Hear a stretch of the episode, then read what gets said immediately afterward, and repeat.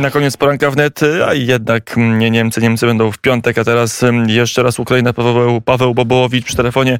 Dzień dobry panie redaktorze. Dzień dobry panie redaktorze Łukaszu, tylko od razu powiedzmy, że Ukraina, ale z Polski, bo jestem na terenie Rzeczypospolitej gdzie się zresztą e, przemieszczasz, że o godzinie 9.20 e, długa audycja, ale to powiedzmy dwa słowa. Patrzymy na Ukrainę i widzimy, że no, fronty jakby stanęły, że mamy pewien zastój w, w, w działaniach wojennych. Na ile to jest zastój, który może się przerodzić w taki, takie trwałe zamrożenie konfliktu, a na ile to jest tylko przygotowanie do dalszych uderzeń rosyjskich albo do kontrofensywy ukraińskiej?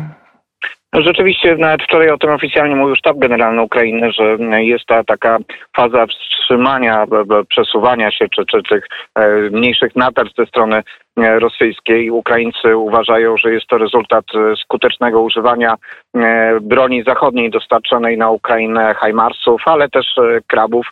Po prostu artyleria wymusiła na Rosjanach zatrzymanie, boją się posuwać dalej, ponieważ mają olbrzymie straty. Dzisiaj ukraińskie media też informują o wielkich, no, bardzo słabej dyscyplinie w wojskach rosyjskich. To oznacza, że też nie mają kim po prostu Rosjanie prowadzić w tym momencie tej e, walki. Na pewno Rosja nie zrezygnuje ze swoich planów.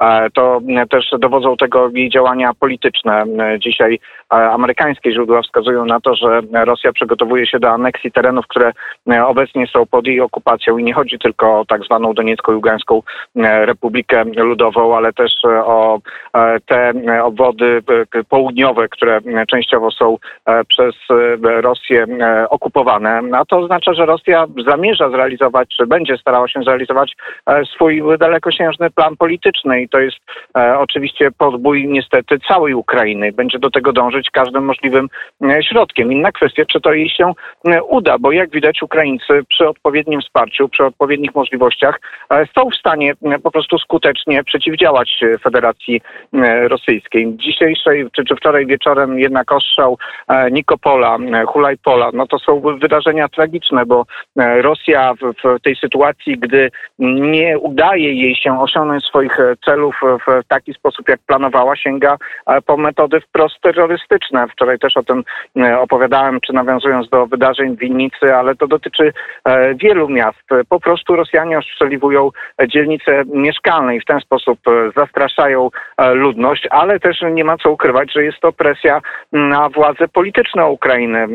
Władze polityczne też muszą brać Ukrainę pod uwagę to, że giną cywile, że są ostrzeliwane cywilne części e, miast w różnych regionach e, Ukrainy, ale jak widać na tym poziomie nie tylko militarnym, ale też na poziomie politycznym też nie widać jakiejś takiej woli ugięcia się przed działaniami w Federacji Rosyjskiej. Prezydent Zeleński wprost nazywa e, te działania Putina działaniami terrorystycznymi. W podobnej zresztą, w podobny sposób wypowiada się też część opinii międzynarodowej i dobrze, że takie sformułowania też padają ze strony E, polskiej, bo to świadczy o tym, że my naprawdę rozumiemy po prostu to, co e, dzieje się na Ukrainie. No oczywiście cały czas e, budzi wiele zastrzeżeń postawa Niemiec. Tutaj ostatnie, ostatnie informacje dotyczące znowu zmian na liście pomocy, którą Niemcy mają dostarczyć na, dla Ukrainy, czy właściwie mieli dawno dostarczyć. Ta pomoc nie dociera w takim zakresie, jak była obiecana. Zmieniane są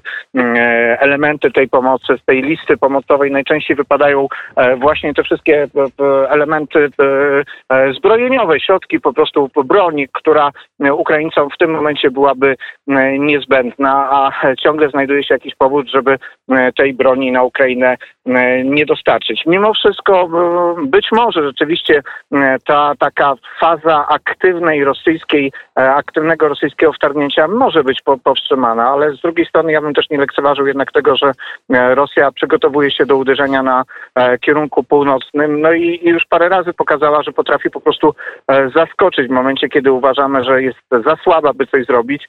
Tak jak uważaliśmy przed 24 lutego, czyli duża część z nas tak uważała, no to jednak Rosja dokonała e, wielkiej inwazji, więc wroga lekceważyć na pewno nie można.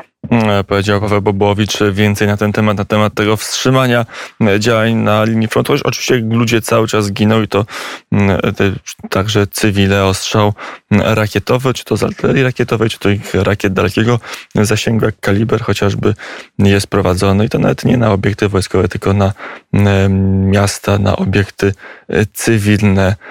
W zasadzie trudno w tym jakiś sens poza, poza jakimś terrorem zauważyć, ale terror daje się na Ukraińców działa jakby niespecjalnie.